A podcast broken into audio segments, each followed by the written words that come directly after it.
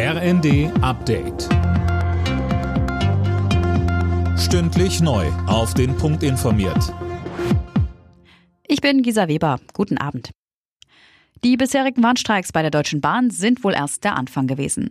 Bei der Urabstimmung der Lokführergewerkschaft haben sich rund 97 Prozent der Mitglieder für längere und häufigere Arbeitskämpfe ausgesprochen. So will die GDL den Druck in den Tarifgesprächen mit der Bahn erhöhen.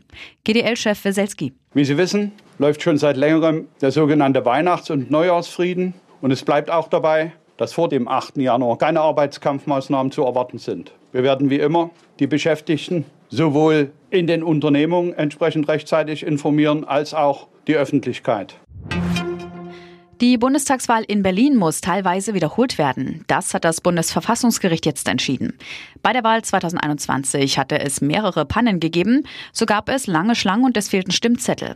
Große Auswirkungen auf den Bundestag dürfte die Wahlwiederholung wohl nicht haben. Ein weiterer Autobauer übernimmt die gestrichene staatliche E-Auto-Prämie. Nun hat sich auch Volkswagen dazu entschieden. Dirk Justus mit den Einzelheiten. Privatleute, die bis zum 15. Dezember ein Auto bestellt haben, bekommen den Bonus, wenn der Wagen bis spätestens Ende März zugelassen wird. Volkswagen spricht von Kulanzgründen und einer unbürokratischen Aufstockung.